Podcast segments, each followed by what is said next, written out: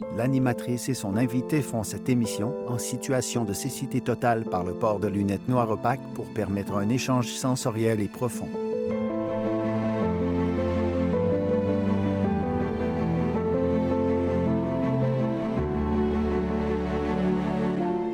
Mesdames, Messieurs, bienvenue à l'émission Avec les yeux du cœur. Aujourd'hui, mon invité est Amir Kadir. Une entrevue en profondeur dans le noir.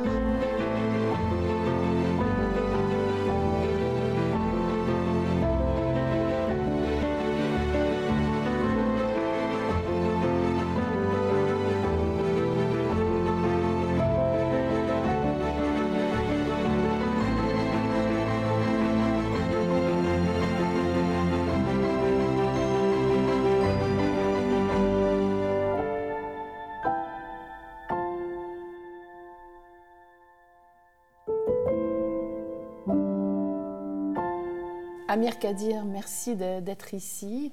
Euh, merci euh, de, vivre l'aventure euh, avec nous. je dois d'abord vous dire pourquoi on a décidé de faire cette émission pour que les gens puissent vivre cette aventure, de savoir ce que c'est d'être privé de la, de la vue, d'être dans, dans, dans, cette situation de, d'handicap visuel et d'aller en profondeur avec ce qu'on reçoit. Voilà. Merci euh, pour l'invitation, Sophie Stanquet. Alors, je dois vous demander comment vous vous sentez depuis que vous avez euh, les lunettes, euh, depuis que vous avez les yeux fermés. Avez-vous les yeux fermés? Oui, oui. En fait, ça s'est imposé comme naturellement. Je me suis aperçu que j'avais fermé les yeux. Ben, que puis-je dire d'autre que c'est assez déstabilisant? En même temps, euh, j'ai l'impression que j'ai plus conscience de, mon corps, de où est placé euh, mon bras ou comment je suis assis uh-huh. sur euh, le tabouret. Je pense même mon maintien, je me disais tout à l'heure, ah, tiens, le, dos fait moins mal. Et c'est probablement parce que je me tiens plus droit.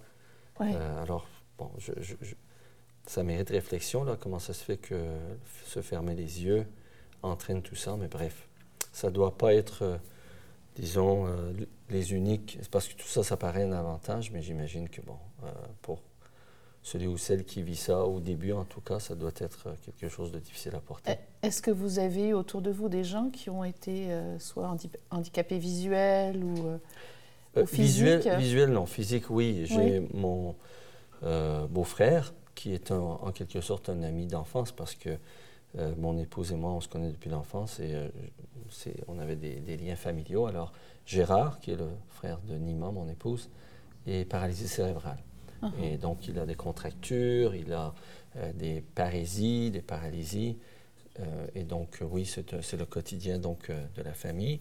Puis, il y a eu aussi dans la, dans, la, famille élargie une sclérose en plaques j'ai une tante de mon épouse encore qui nous était proche, qui a déjà été mon coloc. Mhm. Et euh, j'ai un autre oncle, euh, une tumeur bénigne, mais quand même une tumeur du cervelet qui a causé avec le temps euh, une paralysie motrice. Et donc tout ça fait en sorte que, voilà.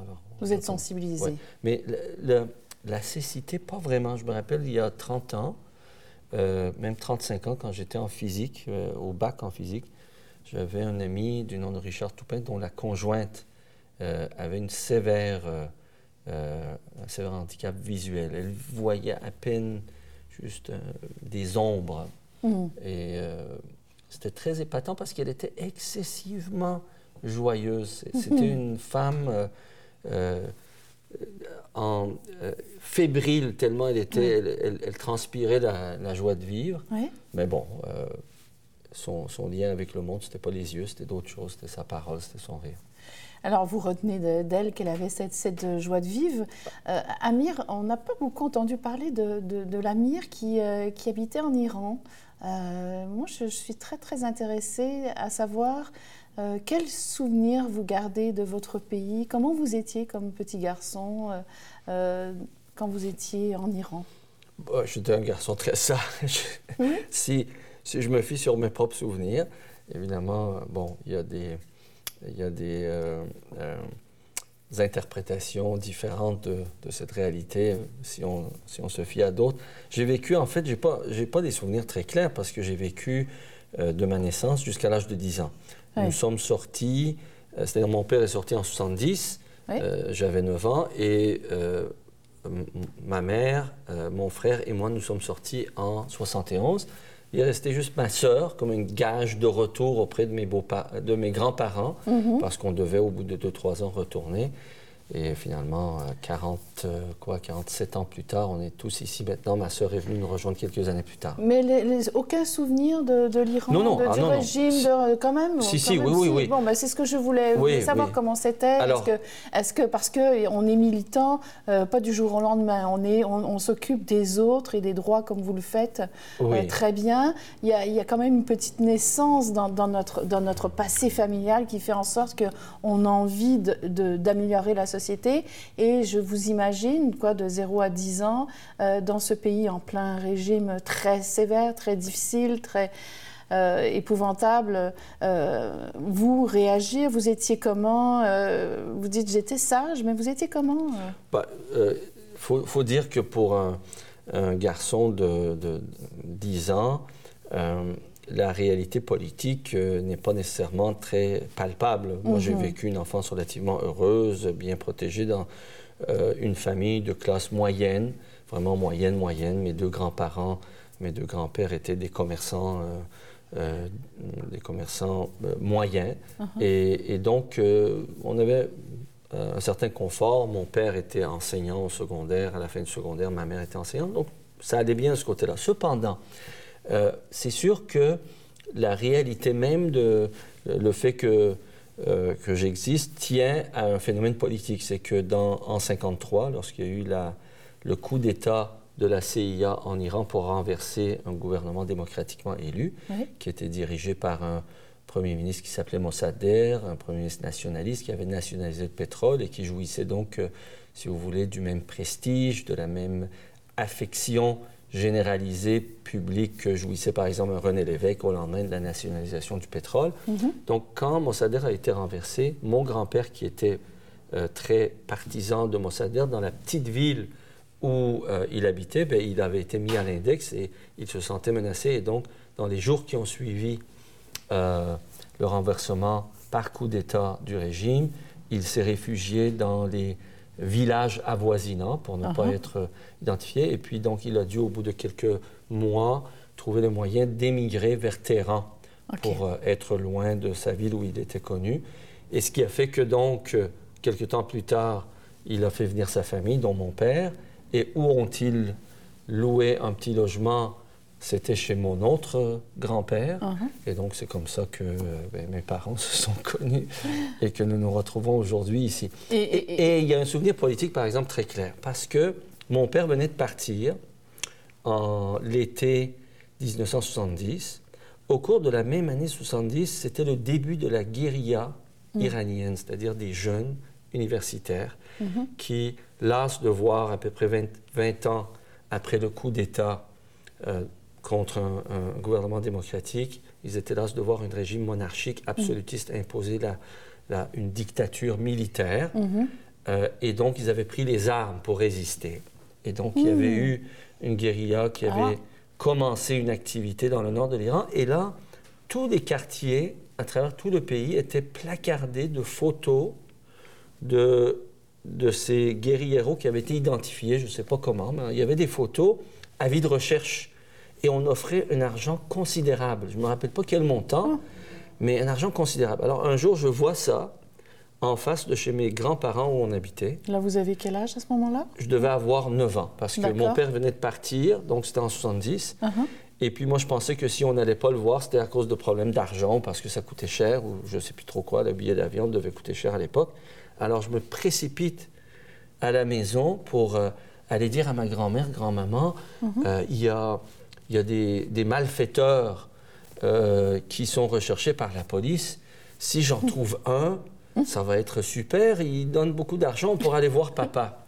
Et là, ma grand-mère, ça je me rappelle très bien, alors que c'est une femme très réservée, très gentille, qui ne levait jamais la voix, qui n'était jamais méchante avec nous, elle m'a regardé. Là, je me souviens encore de ses yeux. Ah. elle m'a regardé avec un, un regard excessivement courroucé pour, avec son, son là, je ne sais pas si ben, vous ne voyez pas parce que vous, vous, êtes, vous avez des lunettes comme moi. Parce que je bois vos paroles. Très bien. Non, mais je veux dire, avec, avec un doigt Ah. sur le nez, sur la bouche. Vous pour pouvez dire, le faire, hein. Pour dire chut. C'est-à-dire, Vous faut. pouvez le faire. hein. Mais je le fais justement. Voilà, les, les- Alors- les- les alors avec- spectateurs, euh, téléspectateurs vont le voir, votre doigt. Oui. en me, en me disant je t'interdis d'en parler et même d'y réfléchir, oublie ça. Il n'y en est pas question, quelque chose comme ça. Et là, je me rappelle, moi, ça m'étonnait, ça me, ça m'avait d'autant plus choqué que c'était la première fois que je voyais ma grand-mère dans cet état. C'est-à-dire fâchée après moi alors qu'elle m'adorait ou enfin, elle Ah était là très là. gentille.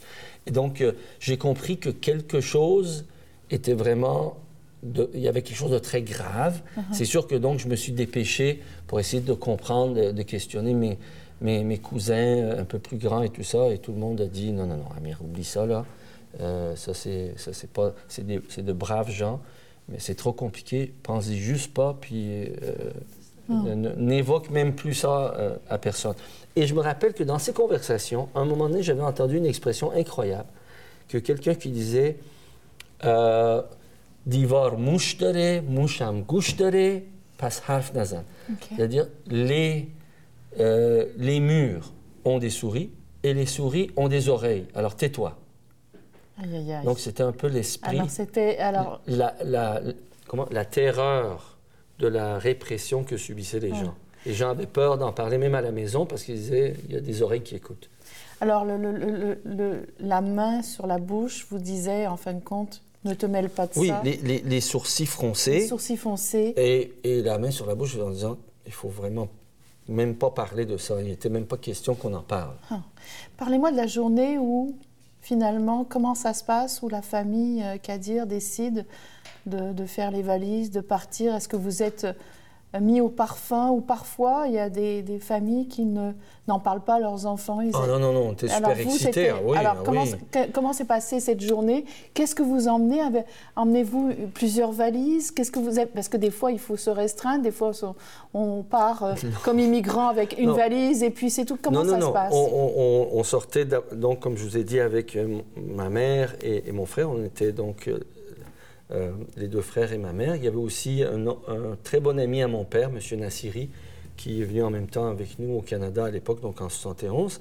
Mais le- l'ennui, c'est qu'en Iran, euh, ça je me rappelle très bien parce que bon, j'étais assez grand pour comprendre. Ma mère était allée à l'ambassade canadienne, puis on lui avait pas donné de visa. Alors on sortait de l'Iran avec l'espoir qu'on puisse obtenir un visa ailleurs, soit en France, soit bon ailleurs en Europe. Mhm. Mais j'étais super excité, même si euh, on était très peinés parce qu'on allait laisser ma sœur Ouais, euh, derrière nous. Euh, Ça, mais on était excités parce que même. pour un jeune, d'abord, on nous avait confectionné de- des vêtements neufs. Donc ça, c'était une première excitation. pour prendre l'avion, ben pour oui, partir pour, pour partir. Fallait aller- être beau, Ben fallait oui, être, ben voilà. uh-huh. Et ensuite, et je me rappelle de ces vêtements. Ensuite, Comment il a- ils étaient ces vêtements? Ben, c'était une culotte courte. Je ne peux pas vous les décrire. C'était vraiment bien avec des.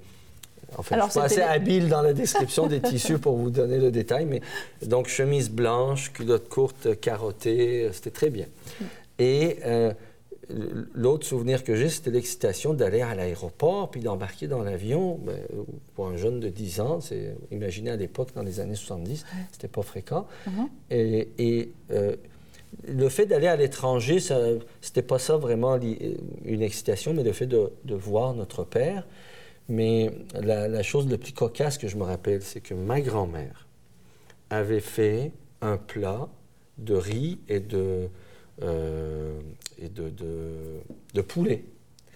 Et à la, à- la manière de l'époque, en Iran, quand on faisait des pique-niques, pour le garder au chaud, entourer ça dans des, euh, dans des, euh, des couvertures. Non, non, non, non. Oh. Couvertures ou euh, des draps, d'accord? Ouais, Bien entourés, euh, solidement pour pas que ça se renverse. Puis tout ça, je ne sais pas comment, ma mère a réussi à les emmener à l'intérieur de, De l'avion? de l'avion. Et donc, quand on a atterri à Francfort, euh, euh, le soir même, c'est ça qu'on a, qu'on a mangé. Et ces casseroles-là, on les a gardées pendant des années. Je me demande même s'ils ne sont pas encore chez ma mère quelque part comme souvenir. Alors c'est tout un souvenir, ça, ces casseroles. C'est un peu transporter votre pays qui vous suit jusqu'à la dernière minute avant d'aller dans, votre terre d'adoption. Oui, et, surtout, c'était pas très conventionnel là, de, de prendre l'avion avec des casseroles pleines de repas dedans. Mais bon. et, et, comme petit garçon, à 10 ans, votre réaction après, euh, bon, il y, a, il y a Francfort, mais ensuite, quand vous arrivez au Québec, c'est quoi? Vous vous souvenez de Francfort, c'était fabuleux, je dois dire. Parce que d'abord, euh, nous en Iran, on, ne boit pas de café. Le, boisson matinale ou le boisson que prennent les gens, même si on va dans les tahvekhaneh, donc les maisons de café ou des cafés, depuis euh, que les Britanniques avaient pris le contrôle euh, des douanes iraniennes à la fin du 19e siècle pour écouler le, le, thé dont ils faisaient le commerce entre l'Inde et le reste du monde ils ont imposé des tarifs extrêmes sur le café qui provenait de, l'Arabie ou de l'Éthiopie pour qu'on consomme du café, donc euh, du thé. Donc nous, on ne connaissait pas le café. Alors on arrive à Francfort et dans l'hôtel où on est, qui est une espèce de bed and breakfast, de, uh-huh. le, matin, l'odeur du café, c'était absolument incroyable. C'était la première fois qu'on... qu'on humait. On humait cette odeur-là. Et je me rappelle très bien à quel point tu es fasciné. Ces tables avec ces pains étranges que nous ne connaissions pas en Iran, parce qu'en Iran, on mangeait des pains, trois, quatre styles différents de pains, mais qui étaient tous des pains sans, sans mie, mhm, sans mhm. levure, donc euh, comme le pita. Alors là, de faire découvrir tous ces pains euh, européens, les pains allemands, c'était fabuleux. Euh, et puis on faisait la découverte aussi de la liberté, la liberté dans les mœurs des Allemands. On débarquait dans la rue, les garçons et les filles s'embrassaient, tout ça, c'était pour nous, c'était comme... Mais c'était combien de temps en Allemagne, finalement? C'était à peu près, euh, je pense, 4-5 jours, mais ah, le souvenir est quand même très, ben très, clair dans ma tête. Tout à mais, fait. Mais, la, mais l'arrivée au Québec... Oui, c'est ça. Là, c'était un peu moins drôle parce que c'était en... Je pense que c'était à la fin de l'été, puis on est arrivé un, une, après-midi pluvieux. Uh-huh. Puis ce qui a rendu les choses plus tristes, c'est que mon père ne pouvait pas venir à l'aéroport ah. parce qu'il il travaillait. Donc, c'est un ami à lui qui était le premier chauffeur de taxi iranien de Montréal, M. Lotfi, qui est venu nous chercher à l'aéroport, donc par une journée pluvieuse. On s'attendait de voir mon père, c'est ce monsieur-là qu'on a vu. Puis ensuite, ça a été long sur le chemin du retour. J'imagine qu'on longeait la 20. Uh-huh. Et puis, on voyait des maisons euh, toutes petites, euh, en rangée. J'imagine ça devait être des maisons sur le bord de l'autoroute à... Mirabel, à l'époque c'était à Mirabel, sans doute. Non, non, non. C'était à Dorval. Ah, c'est vrai, En 71, il n'y avait pas encore Mirabel, c'était Dorval. C'est vrai, c'est Dorval. On longeait la 20. Tout à fait. Donc ça devait être quelque part la Chine et tout ça. Et ça nous étonnait parce que moi, comme, petit, comme enfant, j'ai imaginé que comme le Canada, j'avais vu dans les dans les livres que le Canada est un grand pays, que toutes les maisons étaient grandes. Fait que là, ça m'étonnait un peu comment mm. c'est petit. J'ai compris plus tard qu'effectivement, il y avait une logique dans le fait de ne pas construire des maisons trop grandes, puisque l'hiver est, très, très euh, rigoureux et difficile et long ici. Mais ça nous avait un petit peu... Euh, comme, comme enfant, j'en garde un souvenir un peu triste. La, pluie, le, père qui n'est pas là, les petites maisons, l'autoroute, la slush et tout ça. Heureusement, peu de temps après, bien sûr, tout ça s'est renversé, puis ça a été fabuleux parce que euh, on a bien sûr adoré euh, se retrouver en famille, puis là, l'hiver, la découverte du patin, du Et la langue, vous, bon, vous parlez français, pas de problème, mais quand même, c'est d'un français qui n'est pas comme, comme euh, était du français en Iran. Comment, oui. quelle, est, votre réaction de petit garçon d'à 10 ans d'entendre de, les gens qui parlent un français différent? Ben, je dois dire que j'ai pas remarqué ça. Sophie, ça va vous étonner. moi, je, j'avais appris le français à l'école Saint-Louis de France parce que j'allais à une école qui était à moitié français, à moitié, on étudiait à moitié en français, à moitié en persan. Donc, ah. je comprenais très bien le français, je ne pouvais pas parler, mais l'accent québécois ne m'a pas... Je ne peux pas dire que, par exemple, à l'époque, j'ai eu un étonnement parce que je ne le parlais pas encore assez bien. Uh-huh. Et j'ai appris mon français parlé à l'école d'accueil, uh-huh. euh, où j'ai été... Euh, euh, pendant à peu près trois mois. Comme j'avais un bagage déjà, ça a été assez rapide. Et puis là, je suis tombé dans une école primaire pour ma sixième année. Euh, et puis j'ai appris avec les, gens dans la rue, en jouant au hockey, en jouant avec des, amis. Donc euh, non, je, me suis assez vite approprié le parler du, de tous les jours des enfants de mon époque. Si après je suis devenu un peu radio-canadien dans mon accent, c'est pour d'autres raisons. C'est mm. pour les communications publiques et tout ça, mais mm-hmm. inquiétez-vous pas, là, dès que je me mets avec des copains, moi, ça, vire au Québécois de la Ruelle. Quand vous jouez, c'est ça, avec le, hockey, c'était le Québécois de la Ruelle? C'est comment le Québécois de la Ruelle dans votre... je, suis bien capable d'en sortir des vertes et des mûres. Allez-y, sortez-moi-en des vertes et des J'aimerais ça entendre... Oh, je sais pas, là. je vais vous poser une non, question. Non, mais c'est pas, pas, pas, sur commande, il faut que ça, vienne ça naturel. Va venir... OK, alors je, tu dis quelque chose vraiment là, qui me... Je vais dire, qu'est-ce que tu fais là, Quelque chose de même? Ouais, Sophie, qu'est-ce que tu fais là? OK, alors il y a quand même le Québécois qui ressent. Je voulais savoir justement, dans le... J'aime pas le mot intégration, mais comment vous êtes perçu par rapport à vos camarades? Est-ce que ça se passe bien, ben, ça? Non, c'était pas nécessairement toujours facile. Ah, c'est ça. Non, à l'époque, on vivait donc... Euh, la première maison qu'on a occupée, c'était au coin de... Puis j'ai des souvenirs vraiment lumineux, même si ça a été difficile, là sur euh, quartier au coin de Gauthier. Connaissez-vous ça? Oui. Bon, alors, Parc de la Fontaine n'était pas loin. Euh, un de mes copains d'école, euh, oh là, j'ai un blanc de mémoire, il habitait juste en haut, nous on habitait en bas. À côté de chez nous, il y avait une ruelle, puis là, il y avait beaucoup, beaucoup de neige, on faisait des igloos. mais, mais, quand même, c'était un quartier ouvrier. disons, c'était un quartier francophone où il y avait peu d'immigrants. Donc, les gens n'étaient mm. pas habitués, n'étaient pas familiers. Mm. Et euh, bon, euh, comme n'importe où dans le monde, quand on n'est pas familier avec une culture étrangère, on peut avoir des, on peut avoir des préjugés. Donc, bon, on subissait quelques-unes de ces préjugés, au moins des enfants. Mais sans doute que si c'était pas ça, ça aurait pu être autre chose. Je veux dire, nos enfants aujourd'hui, euh, quelle que soit leur différence, il suffit que on soit un peu plus gros, un peu plus maigre, euh, le nez un peu plus long, un peu moins long. Un accent, pas d'accent, une couleur de peau différente. C'est ça. Dans l'enfance, on peut subir toutes sortes de, je veux dire, toutes sortes de mises à l'index, quelles que soient nos différences. Donc ça se passe bien, vous jouez au hockey, tout ça. Euh, avez-vous un intérêt rapidement pour euh, la science, la biologie Est-ce que ça vient vite dans votre vie quand vous arrivez au Québec ou plus tard votre... Ben, mon, père euh, était euh, enseignait les mathématiques et ma mère aussi aimait beaucoup l'enseignement des maths au primaire qu'elle enseignait. Donc on a toujours été fascinés, encouragés à, à la maison et disons que j'avais de la facilité et comme à l'école, bon, un jeune qui subit bon, quelques discrimination, quelques rejets, comme bon, un mm. immigrant peut le... Ben, mm. Quand on s'affirme à travers les notes et la réussite scolaire, ben, ça, mm. ça, crée un boucle hein, de rétroaction positive, si on veut. Ce qui fait que oui, j'ai euh, excellé dans les sciences euh, et euh, j'ai toujours été fasciné, comme je vous ai dit, par la science. Et donc, au cégep, je me suis inscrit en sciences pures et là, j'ai eu des copains vraiment fabuleux qui eux aussi étaient passionnés euh, par la physique, euh, notamment euh, René Nicole, avec qui on, les deux, on est rentré en physique à l'Université de Montréal en 79. D'accord. et donc, c'est sûr que pendant toute cette période-là, pour moi, les sciences, à la fois, c'est une passion qui venait de tout ça, mais aussi avec la prise de conscience politique que j'ai connue à partir de l'âge de 12-13 ans à travers les activités de mes parents. Uh-huh.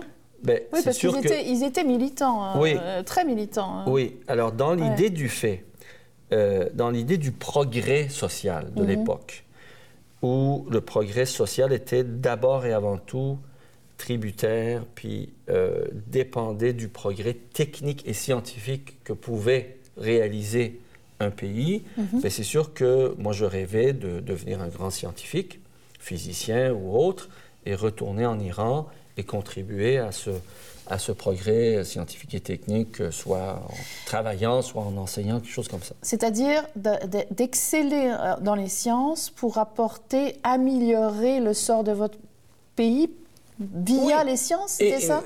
Oui, bien sûr. Et, je, je, je, euh, je, signale simplement que toute la, la science moderne issue euh, des grandes révolutions scientifiques qu'a connues l'Occident depuis cinq siècles, depuis euh, mm. d'abord euh, depuis la Renaissance, mais depuis le siècle des Lumières, ça a toujours été placé aussi dans la même perspective, c'est-à-dire les mm-hmm. scientifiques, que ce soit les, que ça soit les, les encyclopédistes, que ce soit les scientifiques du 19e siècle, comme les pasteurs, et, etc., ou les pasteurs, les... Euh, Einstein. Einstein, c'est venu plus tard, mais si, on parle du 19e siècle, là, Pasteur, Koch, euh, le, découvreur de la microscopie, euh, ou, ou, encore Tesla, hein, la voiture Tesla dont on parle, en, ou Faraday, tous ces gens-là ont marqué leur temps par le fait qu'il voulait, par la science, libérer l'humanité,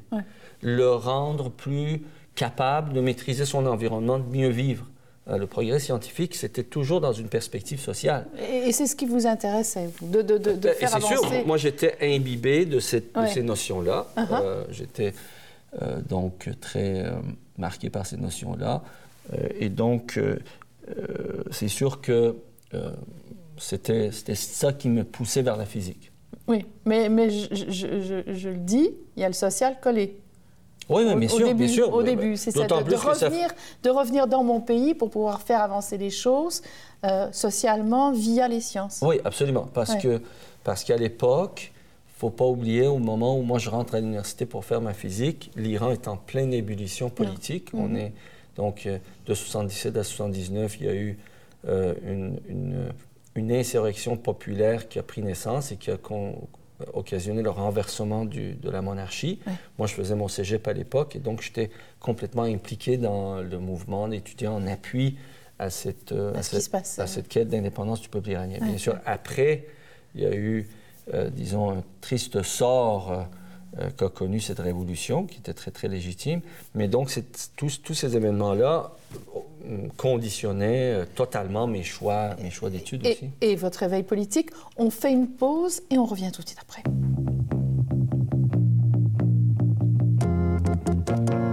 Vous avez pas vu Mirza? La la la la la. Vous avez pas vu Mirza? La la la la la. Vous avez pas vu Mirza? La la la la la. Où est donc passé ce chien Je le cherche partout. Où est donc passé ce chien Il va me rendre fou. Où est donc passé ce chien Oh, ça y est, je le vois. Veux-tu venir ici? Je le Veux-tu venir ici? Mmh, Ça le bête pas. Veux-tu venir ici?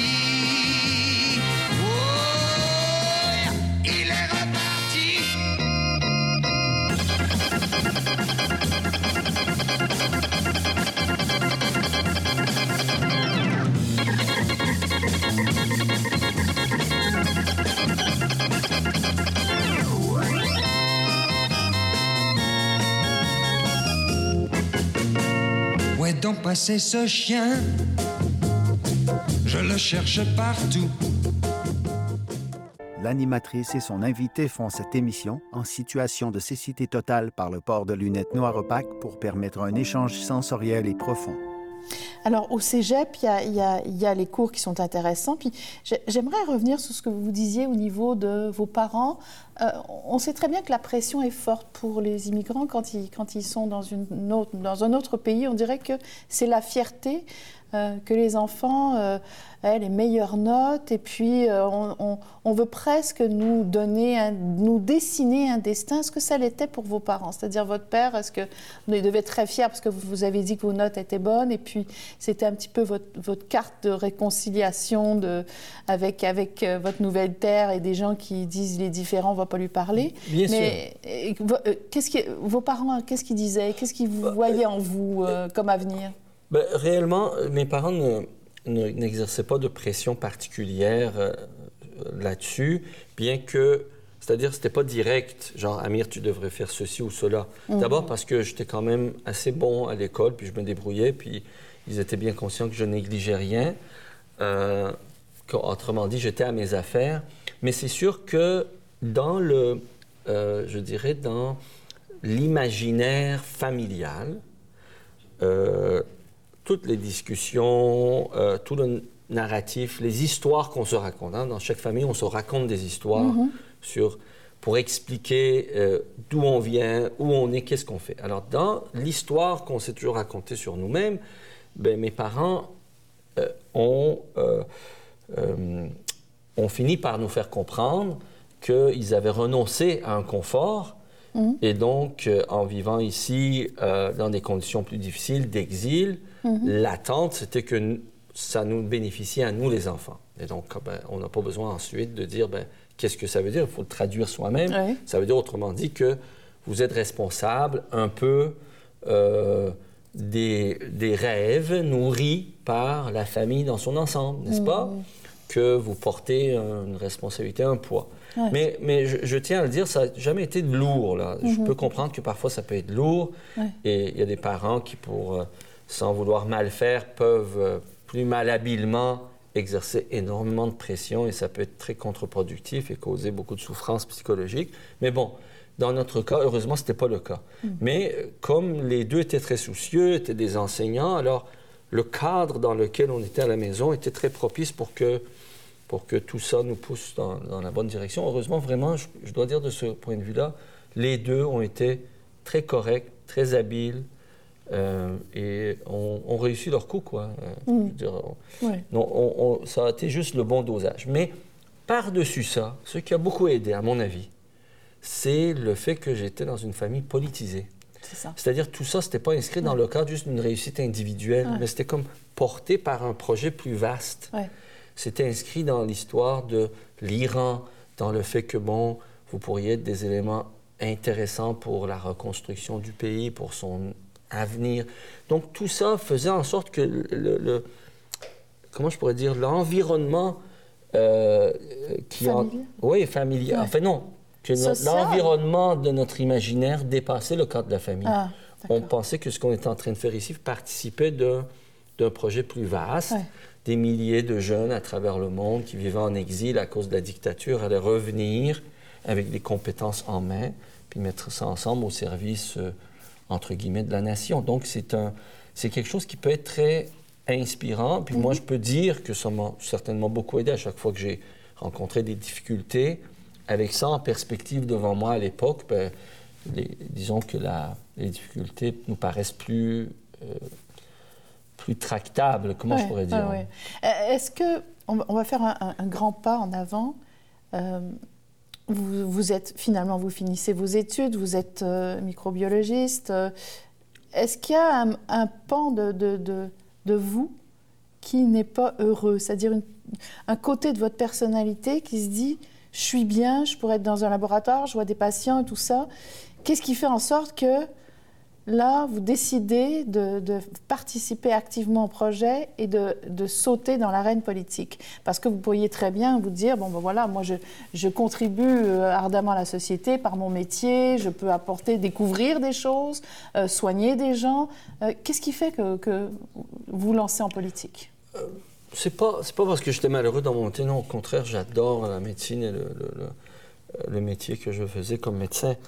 Sauf que il faut se rappeler euh, qu'à l'époque, d'abord, euh, c'est-à-dire au tournant des années 90-2000, le Québec vivait euh, son premier plan d'austérité qui s'appelait euh, le déficit zéro. Oui.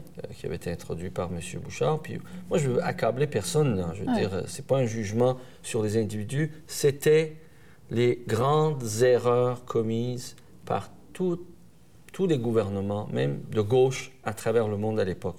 Quand je dis de gauche, je veux dire les socialistes français, les travaillistes britanniques.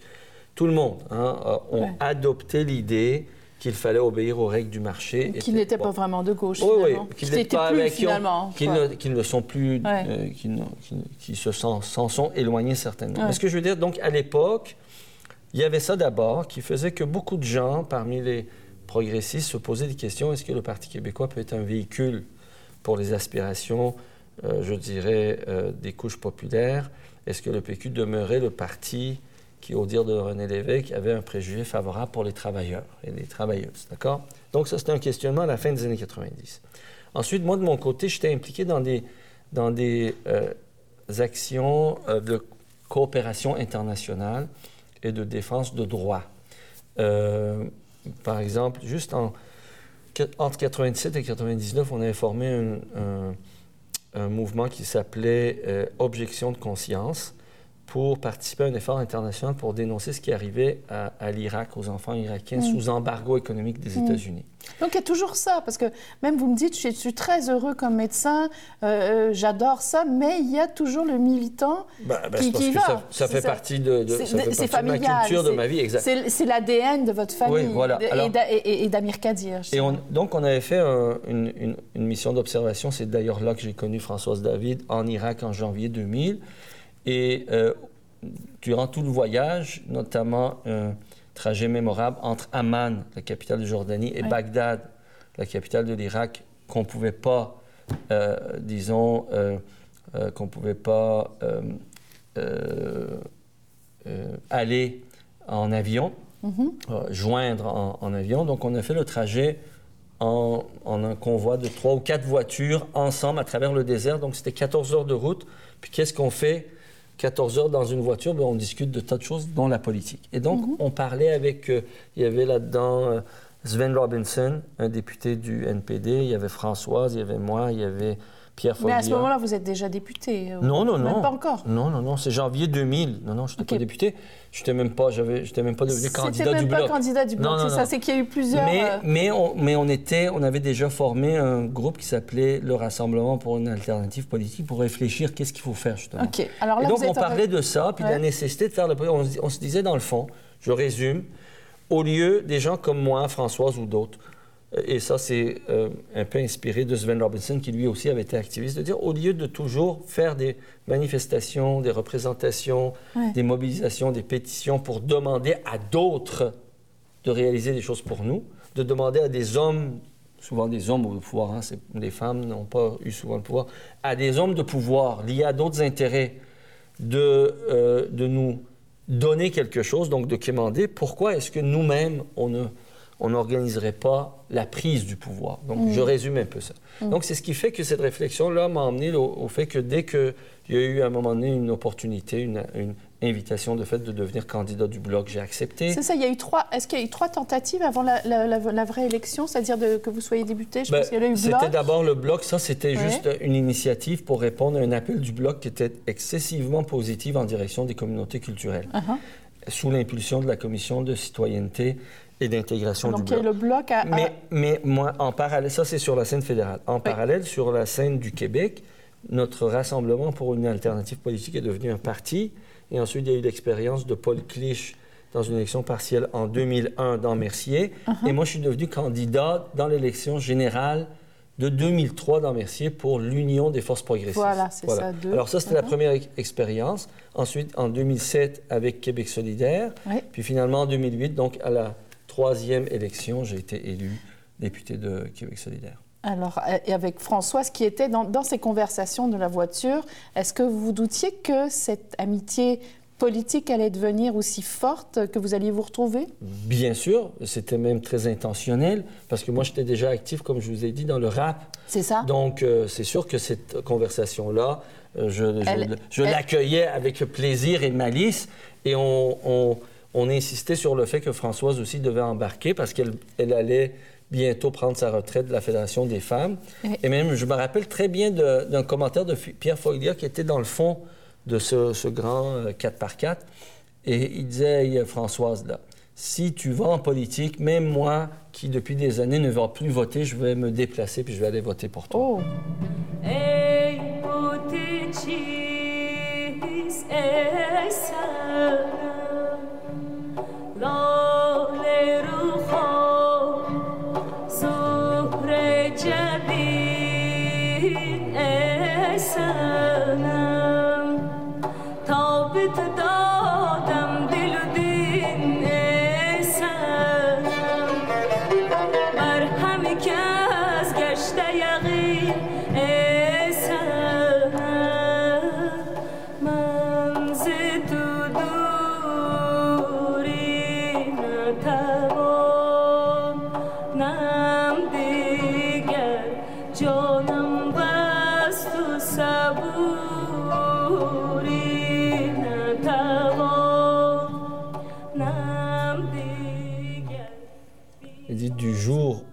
t'ai donné mon cœur et toutes mes croyances, sache bien que la distance n'est plus tolérable, quelque chose comme ça. Hmm, c'est- c'est beau, puis ça vous ressemble beaucoup, ça.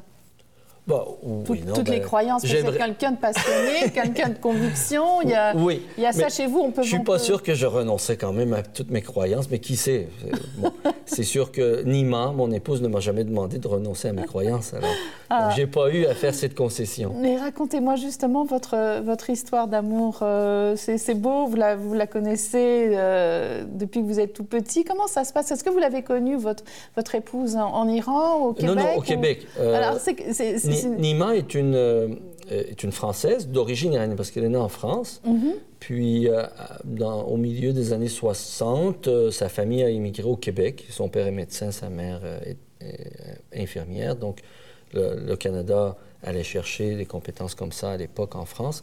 Et donc, euh, quand nous, on est arrivés, c'est sûr que nos familles se sont connues. Tous les, les deux familles étaient très politisées. Et donc, on, le soir, quand nos parents devaient aller à des réunions, c'est moi qui, qui étais le plus grand de- de- des cinq enfants de la, de la famille. Ben, c'est moi qui gardais tout le monde. Mais bon, à l'âge de 11-12 ans, là, on n'a pas de, on n'a pas de velléité Non, ça. amoureuse. Mais plus tard, parce que la Donc, famille de vous l'avez gardé? Ben oui, ben, on avait quatre ans de différence, mais bon. Alors, vous l'avez gardé ben, c'est, beau ouais, c'est une manière de dire les choses. Dans le fond, on nous beau. foutait quelque part, chez l'un ou l'autre euh, des familles. Et puis, euh, comme j'étais le plus grand, on disait, ben, et tout le monde obéit à Amir. Donc, ça faisait du gardiennage de ce type. Mais ce que je veux dire, c'est qu'elle, elle est retournée en Iran avec ses parents, donc en 60 73. Euh, et euh, donc, elle est restée là de 73 à 83. Donc, elle est restée là, finalement, dans toute sa jeunesse et son adolescence et le début de son âge adulte, en plein moment où en Iran, il y avait une ébullition sociale et une révolution. Donc, elle est devenue excessivement politisée, impliquée, ce qui fait que quand, en 81, il y a eu le début d'une répression très, très sévère qui a pris de l'ampleur, il a fallu finalement, au bout de deux ans, au bout de plusieurs tribulations, quelques détentions par la police, etc., il a fallu qu'elle adopte euh, la clandestinité pour échapper à, à la répression. Puis comme euh, c'était pas vivable euh, ad vitam aeternam, finalement, elle est sortie de l'Iran en 83. Euh, et euh, comme elle avait déjà la citoyenneté canadienne, ben, c'est le, Canada, le Québec en fait, était une, un terre d'exil tout choisi. Alors moi j'étais, je me rappelle très bien, on avait une soirée à Concordia, une soirée très politique d'ailleurs. Euh, et j'étais responsable à l'époque de l'association étudiante ici, qui était donc opposée à la théocratie de Khomeini puis de ces mollahs en Iran. Euh, et quelqu'un me tape sur le, sur le dos pendant que je suis en, en conversation dans le couloir avec quelqu'un. Je me retourne, puis je vois en ligne Nima et sa sœur, que je ne je suis pas reconnu tout de suite. J'ai dit, mais, mais écoute, je- alors voilà, c'est comme ça que dix ans plus tard, on s'est retrouvés. Et, dix ans- amoureux. et- et elle se souvenait de vous? Ben, euh, vraisemblablement, oui. Puis c'est parce que quelques années auparavant, en 79, moi, j'étais retourné en Iran en plein euh, dans la période qu'on appelle le printemps de Téhéran, c'est-à-dire où il y avait une relative démocratie qui s'était installée. Et puis j'avais visité euh, la famille de Nima. et nos parents aussi gardaient contact. Donc, non, elle devait savoir à qui elle avait affaire. Puis moi, au bout de quelques moments, c'est sûr, je l'ai reconnue. Voilà, mais voilà. Alors, toutes les deux, comme on était, disons, on avait les mêmes, euh, euh, les mêmes origines sociales, politiques, les mêmes ambitions, euh, les mêmes passions pour l'engagement au sein de- des organisations politiques qui luttaient contre le, le régime des mollahs, le régime théocratique qui s'est installé. C'est sûr que la chimie a été très, très rapide, quoi. Et euh, autour de la table, euh, chez Kadir aussi, je crois que vos, vos filles sont très, très impliquées, très militantes. Euh, Ça, ça, ça, ça jase beaucoup, comme on dit. Ah oui, mais c'était pas évident, par exemple, parce que Non? je me rappelle, à leur adolescence, c'était pas évident. Ah non? Oui, oui, il y a une période de l'adolescence où je me disais, mais bon Dieu, qu'est-ce que ça va donner, ça, avec...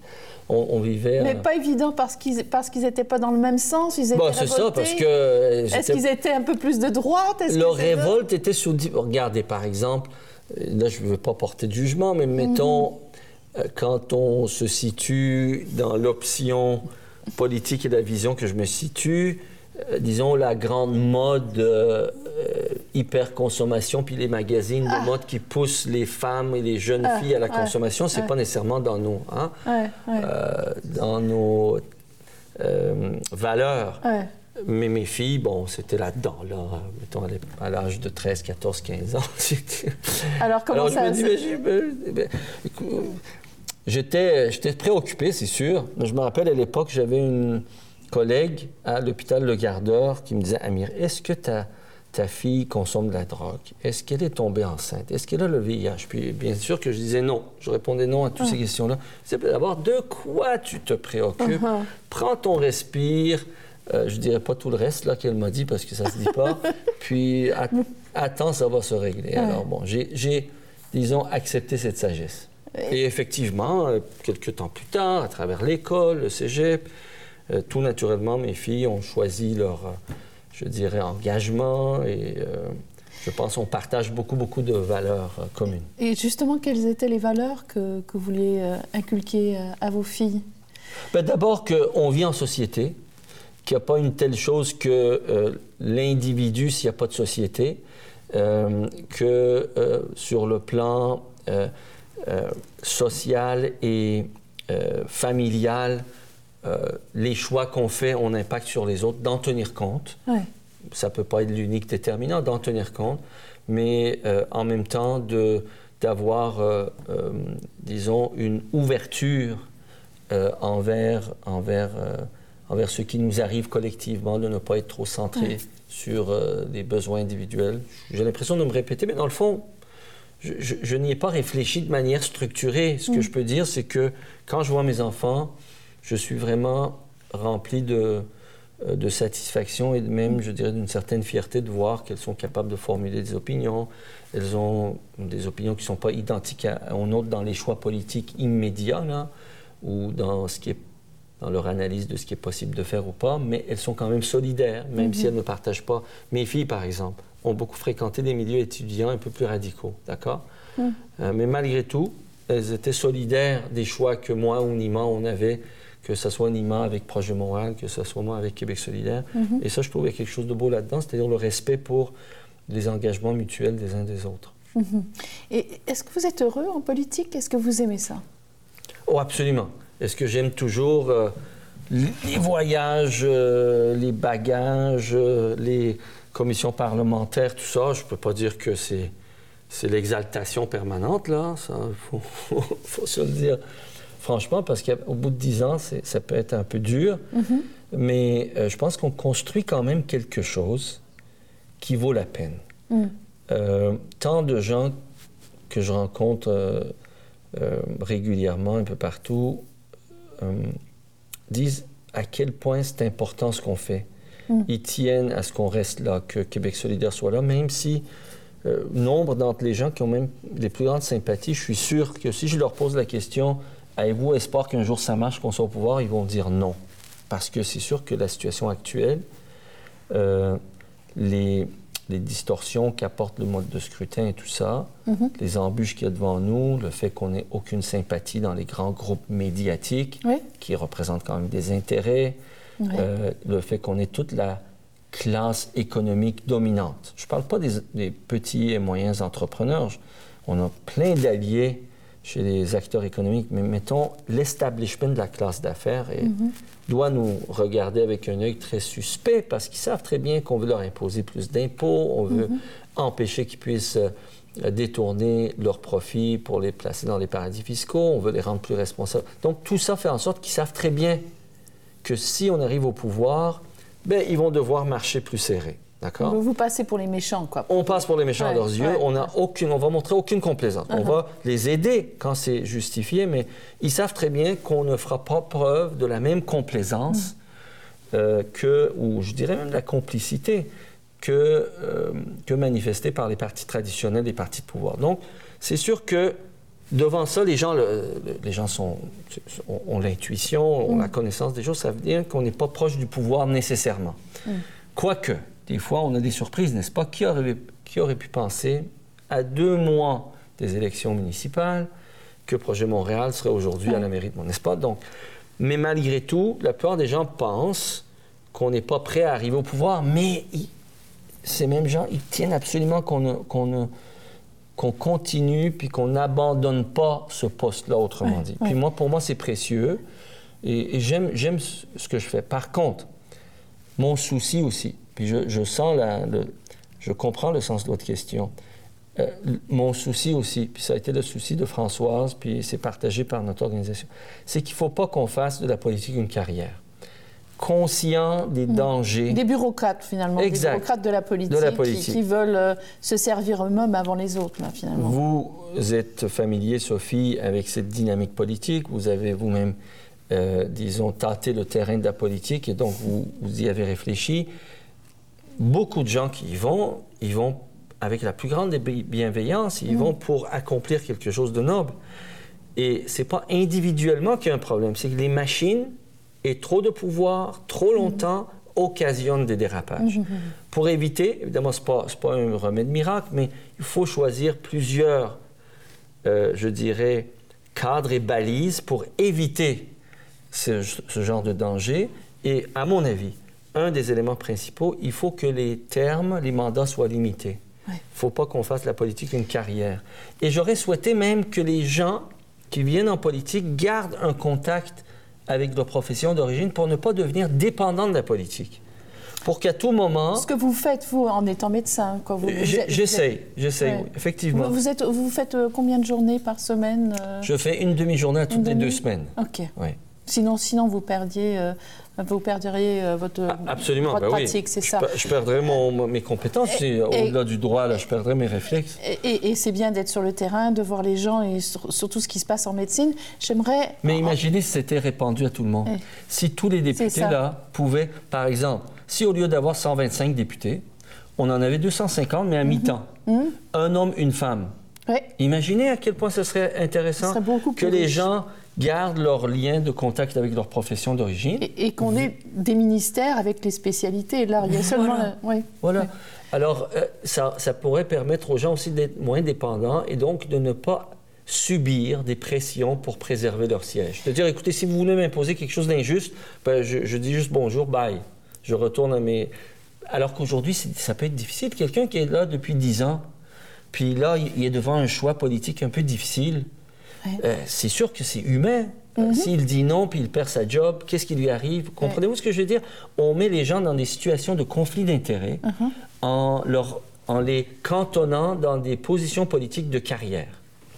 Alors, il faut en- enlever le, le- le mot carrière, il faut aller un peu plus de passion Vocation. et vocation. Une vocation sur un Ouais. ou deux termes. Deux termes. Alors, moi, j'aimerais savoir quelle est votre plus belle réalisation que vous pensez, vous, là, humblement, que vous avez fait à Québec solidaire? Un dossier que vous avez av- fait avancer pendant les dix ans, là Au niveau de l'Assemblée nationale, certainement la question du médicament. Avec le projet de Pharma Québec, bien que Pharma Québec n'a pas été réalisé parce qu'on n'est pas au pouvoir, l'idée de Pharma Québec, c'était quoi? C'était que le Québec d'abord négocie mieux le prix de ses médicaments. Mhm. On se faisait vraiment rouler, Sophie, là. C'était c'était ridicule, ridicule. Euh, même à l'échelle nationale, le, le ministre maintenant ontarien, Eric Hoskins, qui vient de prendre un mandat pour le gouvernement Trudeau pour envisager un régime d'assurance médicaments universel, le reconnaît. Euh, le fait qu'on a fait du bruit dès 2009, Ouais. dès, dès le moment où je suis rentré, on a talonné tous les gouvernements, tous les ministres là-dessus. Finalement, M. Barrett, dès son- le début de son mandat, a dû réaliser euh, des avant. Ah oui, non, même avant, attendez, attendez. En, en, en 2013, Régent Hébert Oui. a mis fin à l'extension, le prolongement du brevet des médicaments qui nous coûtait la dernière année où on a calculé 198 millions de dollars de cadeaux qu'on faisait. Donc, c'est un bénéfice net pour le Québec de presque 200 millions de dollars occasionné par le travail de Québec solidaire dès 2013. Ensuite, le fait qu'on n'a on pas lâché, on a réussi à convaincre. J'ai même invité un ancien dirigeant du- de l'équivalent de Pharma Québec, mais en Nouvelle-Zélande, duquel notre proposition s'inspirait. Il est venu témoigner à l'Assemblée nationale. Et euh, M. Barrett et le gouvernement libéral a dû accepter notre idée de mieux négocier le prix Alors- des génériques. Alors, c'est votre, on- le temps nous fait la guerre, c'est votre, c'est votre fierté, mais en, en- en une phrase, tout simplement, Amir Kadir, euh, dans 20 ans, vous voyez où? Ben, certainement pas à la retraite de la politique. Moi, je veux, je voudrais que dans 20 ans, je puisse obtenir la possibilité le plus rapidement possible de me retirer de l'Assemblée nationale, mais de m'impliquer autrement Dans Québec Dans la solidaire. société civile? Oui, non, non, dans Québec solidaire. Dans non, non, Québec non. solidaire. Parce que Québec solidaire, c'est pas fini, là, c'est un projet à long Mais oui. terme. Puis il faut quand même euh, lui permettre d'arriver au pouvoir. Alors, euh, dernière chanson, Madame Cournoyer. Pourquoi Oui. cette chanson? Ben écoutez, je- le hasard veut que ça exprime exactement ce que je viens de vous dire. Elle a chanté une chanson, Ève, quelque temps avant euh, sa mort tragique, qui s'appelle Tout arrive, dans le sens de tout arrive à point à qui sait attendre. Alors moi, je pense que ça va être l'histoire de Québec solidaire. Merci. Rien ne peut anéantir quelqu'un autant que de voir ses rêves voler en poussière. Alors, on peut retirer les lunettes maintenant. On va y aller doucement. Ouais, moi, je vais les garder. Qu'est-ce que vous pensez? Je sais pas comment je vais rouler en auto, mais bon. Voilà. On y va doucement parce que ça va faire mal aux yeux. Ouh. Et voilà. Ah, c'est à ça que ça ressemble. Eh, c'est beau. Jo, j'avais pas vu votre avant, c'est beau. C'est beau, hein Wow! Merci. Ben, merci, Sophie.